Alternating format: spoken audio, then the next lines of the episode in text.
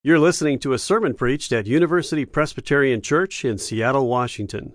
For more information, please visit our website, upc.org.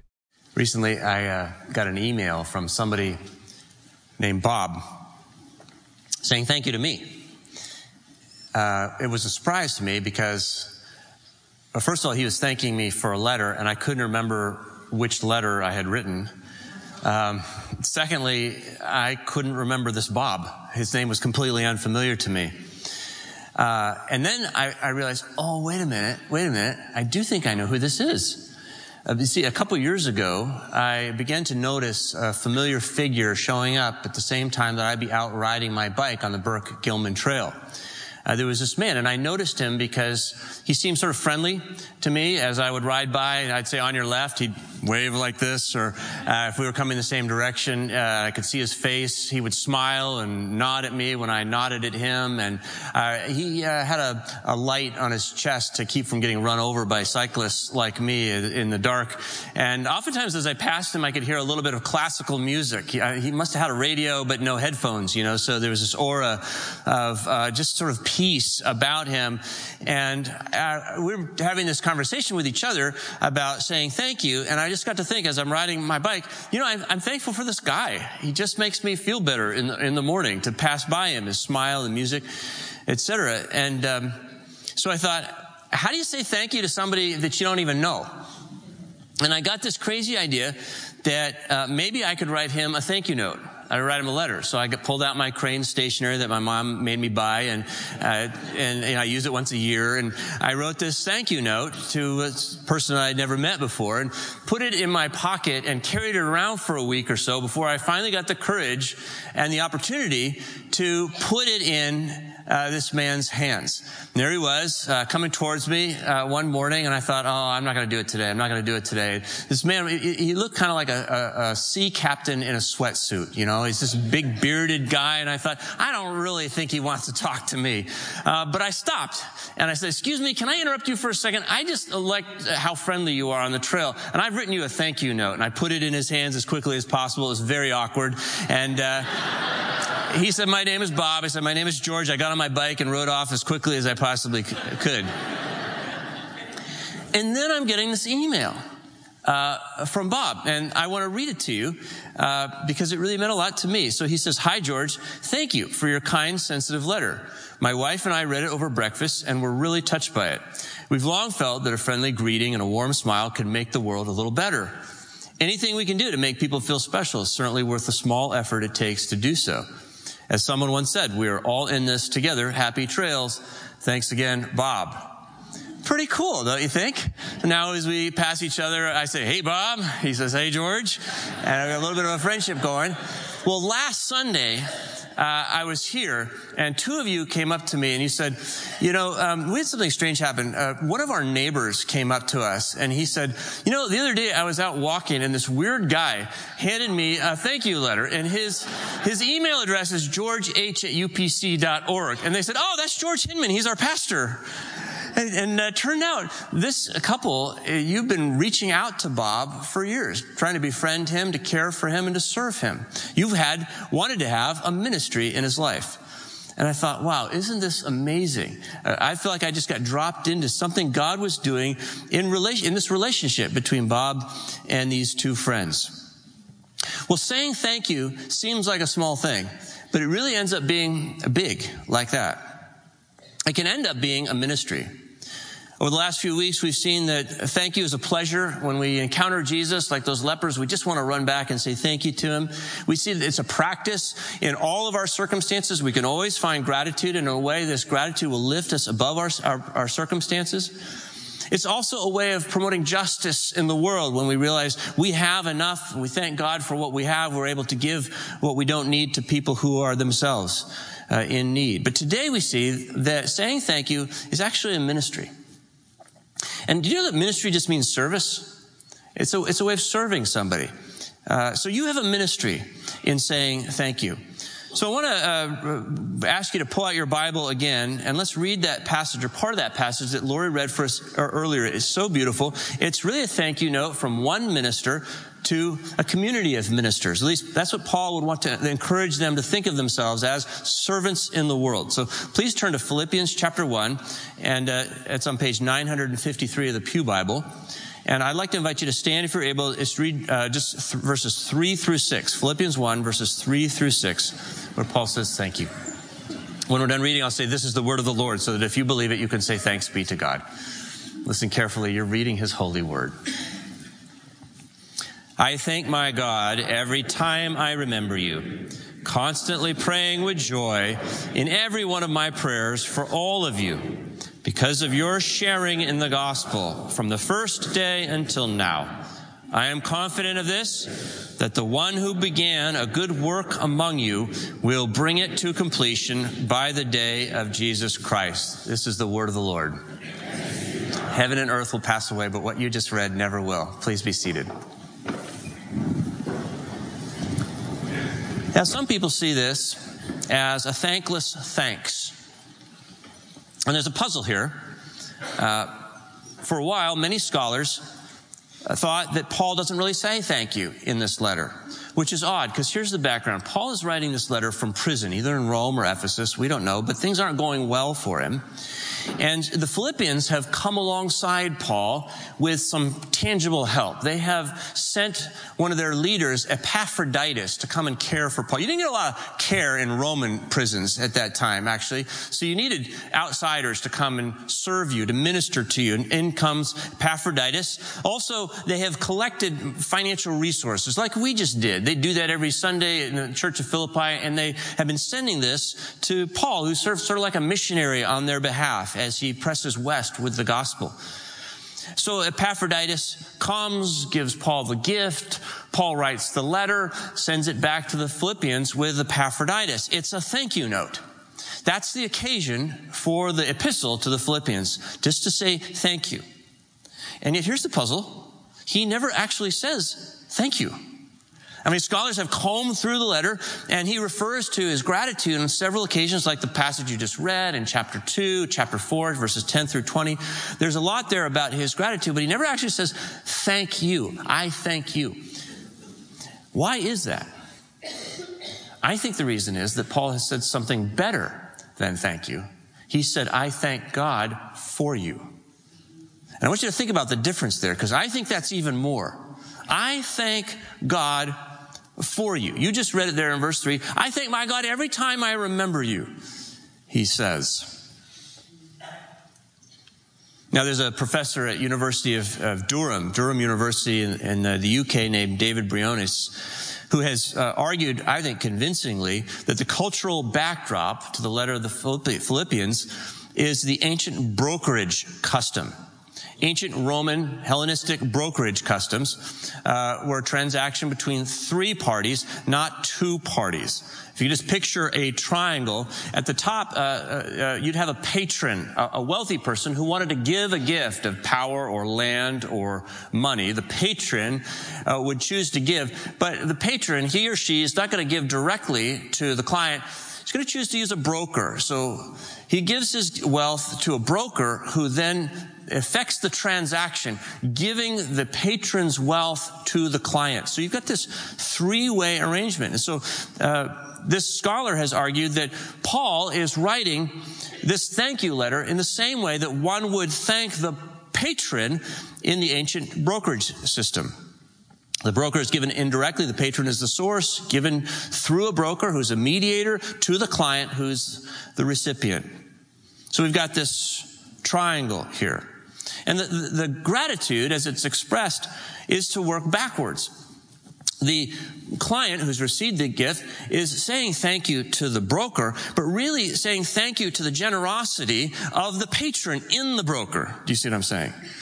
That's what Paul seems to be doing here, isn't it? He's saying, I thank God for you. He's saying thank you to the Philippians, but he's thanking the patron, God, as he has been generous and is being generous in the Philippians to Paul. I thank my God every time I remember you. Miroslav Volf, the Yale theologian, writes, Paul doesn't thank them directly because he believes that he hasn't received gifts from them, but through them. The giver is God, and they are the channels. To me, this is very interesting. And uh, so I want to draw three implications uh, from uh, this way of saying thank you from the text. Uh, and the first one is this uh, the two are three.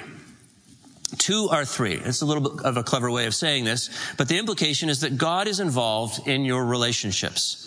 Two people are really three persons. This is the perspective uh, on this gift from God, from the patron's perspective. He sees it's not just about you and that other person. Uh, I'm in the relationship.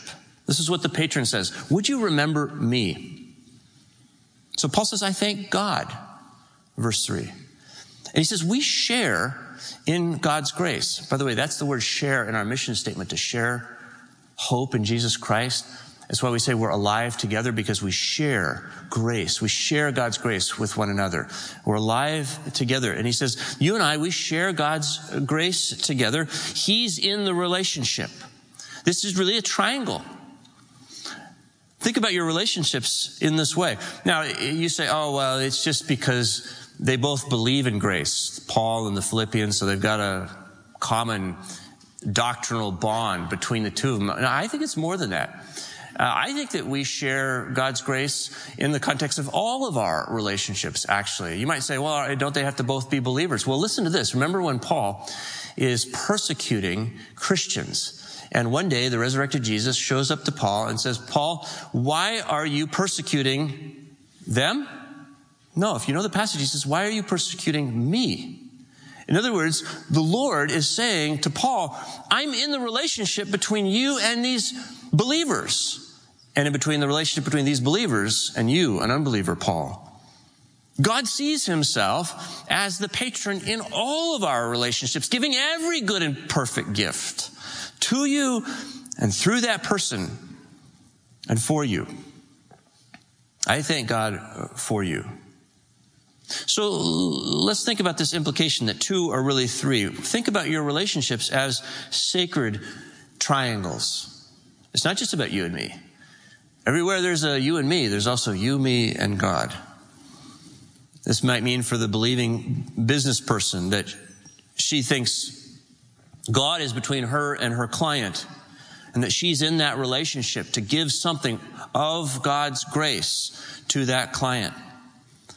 This means that a believing parent understands that on the sideline, the coach, the other coaches are in relationship with them, but God is present in that same relationship. This means that when you're a parent, a patient at the hospital and you're lying in that bed and there's a noise from the other side of the curtain that it's not just a curtain between the two of you, but the, the presence, the sacred presence of God is there in that relationship. And I can't think of anything more distinctive about Christian marriage than this idea that my spouse is not just somebody that I chose, but somebody that God gave me and that I've been given to my spouse. This has helped me so much to realize that my spouse's strengths and weaknesses have been given to me, knowing that this is just what I need in order to become the person that I'm created to be. And that when we get stuck, we're not alone.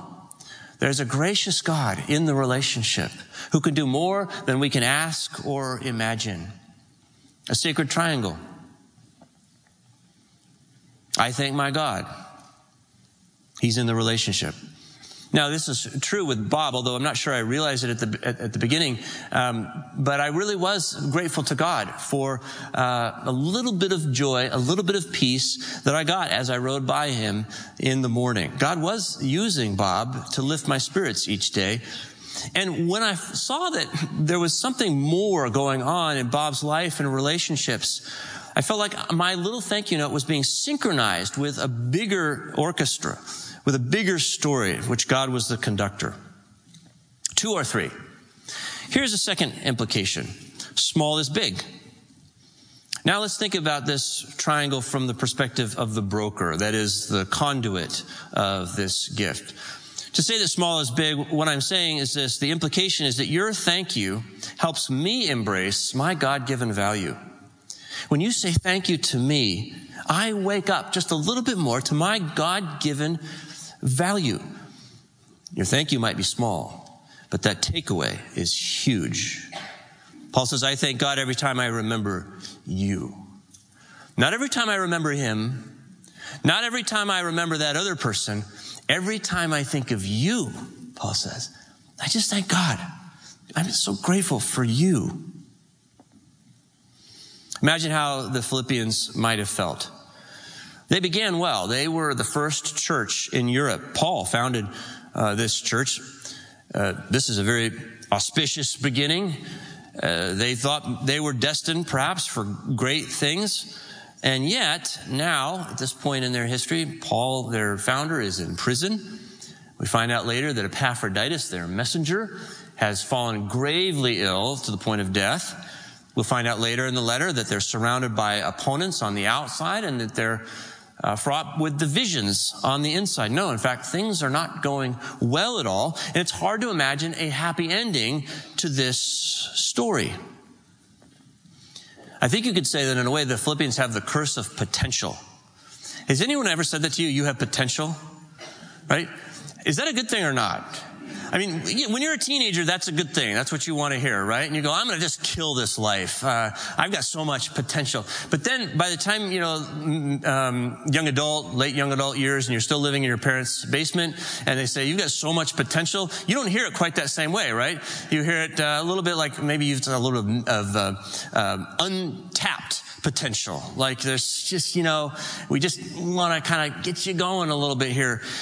By the time you're my age, you get to middle life beyond and you hear you, you have so much potential. What do you hear? You feel you wasted your life, didn't you? You've like, like lost potential. You got nothing going on. You had so much cause to believe you would. And I think the Philippians probably that way. They stay at a good beginning. They started wow. They had so much potential and now they're going, up. Oh, just, we just have lost it. We just really lost it. And the Paul, Paul, and then, so imagine what it's like to get a letter from your founding pastor who's an apostle. Paul says, I thank God for you every time I think of you. That you have been a channel of God's generosity in my life. I cannot imagine myself without you. Every time I think of who I am, I think of you. And every time I think of you, I think of God and I just thank Him that you're in my life. What's He doing? He's saying to the Philippians, you matter. You have value more than you know. Don't ever despise or doubt your worth in life. I want to thank you for who you are. And he names some very practical things. Notice he says, I, I, I, say this because you hold me in your heart. And he's talking about their love. And they go, really? I guess that's true. We do love Paul. We've loved him well. It's not so much about the money, it's really about the love.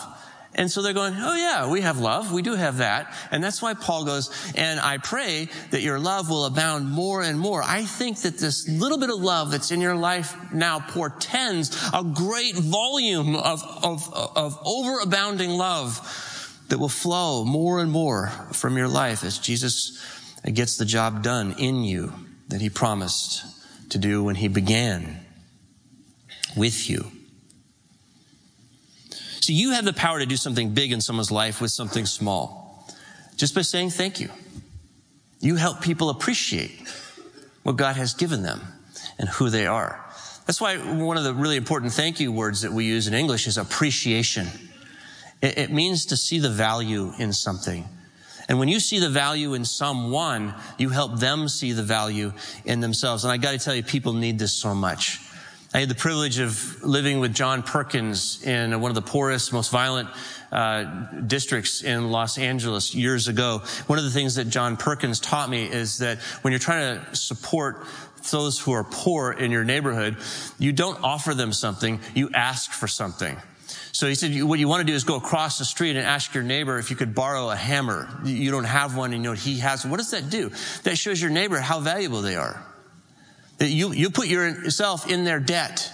You'll have to say thank you for their generosity.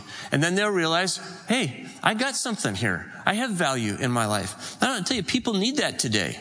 All around you, there are people who need to know how important they are. I was just with two friends last week, and one of them was a teacher, and he said I had to sit with a student who couldn't see the value of his life. And the other person in the conversation was a grad student. He said, I was sitting with a friend who's also a grad student. She was thinking about ending her life. What do you say to someone like that? Well, what you say to them is, you are so valuable. I thank you for who you are. I thank you for what you've come to mean in my life. And what a gift that is to them. somebody who's elderly has been forgotten by everybody else except for you. And when you come and say thank you for who you are, they know their worth. A parent who's just wiping up slobber and bottoms all day long. When you come into their life and say thank you for who you are or what you do, they know they have value. One of the important ways of encouraging change in organizations is called appreciative inquiry. You've probably heard of appreciative inquiry uh, its approach to change is very different from, quote, problem solving. With problem solving, you ask, what's wrong here? With appreciative inquiry, you ask, what's right here? And you just encourage that. And you just feed it and you watch it grow. This is what Paul is doing for the Philippians. He says, I want you to see what's right here. It's all about your love. It's about God's love in you, and it's going to grow more and more until we come to that last day. I think Bob nailed it in his letter. He understands that small is big. He said, uh, anything we can do to make people feel special is certainly worth the small effort it takes to do so. Isn't that right? Small effort.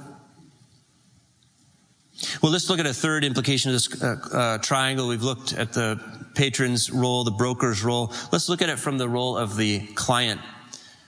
Here, I think we see that begun is nearly done begun is nearly done. And the implication is that your potential is only limited by your reliance on God's promise. Paul says, I thank my God. He's the client. He is essentially saying, I know that I can trust him. I thank my God He's made a promise to me and I am confident, he says in verse six. It means I'm fully persuaded. He has taken God's promise in and he's putting his weight on it. He who began a good work in you will bring it to completion. This is not about your potential. It's about his potential. And what he begins, he always completes. Sometimes you can't see it in the middle. They're not complete now, and I love this implication of the text. They're not complete. Uh, they're not pure and they're not blameless. If he says someday you'll be pure and blameless, doesn't that imply that today they're not pure and blameless? I think it's helpful to know that Christians today don't have to be pure and blameless to know that God is active in their lives. Christians today don't have to be complete. Churches can be as messy as the church in Philippi is, and yet they're completely forgiven and embraced by this God who is at work in their lives. He began the work and he will complete the work. Where does Paul get this confidence? That's because he knows Jesus. Remember, he met Jesus face to face. This was the one who was dead on the first day. Think of Good Friday. It's coming soon. Jesus died on the cross, and on that day he was dead. But he was alive on the third day, risen from the dead. During that second day, we sometimes call it Good Saturday, the dark day, we get to trust him that what he began on Friday, he will end on Saturday. And Paul uses this language when he says, and on the last day, which he calls now the day of Christ, he will complete what he began in your life in an equally dramatic fashion. So with you, with Jesus, you cannot tell the end of the story in the middle. Are you today in prison? Are you sick like Epaphroditus? Are you experiencing division in relationships or opponents? Trust his great promise. Look into the face of Jesus Christ, your Savior. Did you begin someday? You look back on a moment of faith where you said to Jesus, Yes, I believe you. I trust you. A moment in your life where he seems so real to you. Paul would encourage you to hold on to that because that was real and that was Jesus and he is in your life. And if you can hold on to that, even though there's no evidence of him today, you will be surprised to find that he has not let you go and that he will complete it on the last day. I love the way Bob gets philosophical here uh, in his letter. He says, and I didn't ask him to do this. He just adds that he's anything we can do. Uh, oh, he says, a, he says, a warm smile can make the world a little better. I mean, that's like he's all of a sudden saying, I think I'm a part of a bigger story. I mean, my little thank you note, it's like it sent him home to his wife going, you know what? I got a really great smile, honey. I have a warm smile and people on the Burke Gilman Trail, they notice it. And I think I'm starting to change the world out there just as I smile at people, right? That's what he starts to believe just because I said, thank you. He's now got a mission to the world from the Burke Gilman Trail, which I think is cool because Jesus has one too. And now he's a part of it. So our assignment this week is this to do something small in the presence of God that in the end Jesus can make big. Do something small in the presence of God that in the end Jesus can make big. Remember, two or three, small is big, and begun is nearly done. Let's try to catch something in someone that reflects God in some way and offer specific words of appreciation. I want to encourage you to do this week what I did, and that's try to appreciate someone you don't even know. It's a little risky to do that, but it's going to make you more aware of God's presence as you do that. And you'll be surprised by their reaction. You never know what God might do. I close with this story. One of you, uh, small group facilitators, sent me a link to a StoryCorps, NPR StoryCorps story about um, two people who were able to say thank you to one another and the difference it made in each person's life.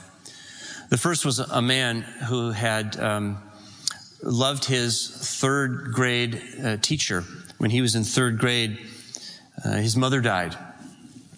And Mrs. Doyle, his teacher, uh, bent over and kissed him on the top of his head. And he would never forget that. And Mrs. Doyle, in fact, would change his life. That little gesture meant so much to him. He became a teacher himself. Fifty years later, he couldn't stop th- thinking about Mrs. Doyle. Had no conversation with her since. He was able to research an address that he thought could be associated with her, and he wrote this letter. Dear Mrs. Doyle, if you are not the Cecil Doyle who taught English at Emerson School in Kearny, New Jersey, then I'm embarrassed. And you can disregard the sentiments that follow. Uh, my name is John Cruitt, and I was in your third grade class during the 1958-59 school year. Two days before Christmas, my mother passed away, and you told me that you were there if I needed you. I hope life has been kind, as kind to you as you were to me. God bless you, always. With great fondness, John. What John couldn't have known was that that letter arrived just after Mrs. Doyle's husband had died and that she had just been diagnosed with Parkinson's. And I had just come home from the hospital, she told him, and read this beautiful letter, and I was just overwhelmed. Well, the funny thing, he says, when I finally wrote to you after uh, 54 years, I typed the letter. I was afraid of my penmanship. My penmanship wasn't going to meet your standards. And they laughed. And then he said with a serious face, Well, after all this time, Mrs. Doyle, all I can say to you is thank you. John, what can I say?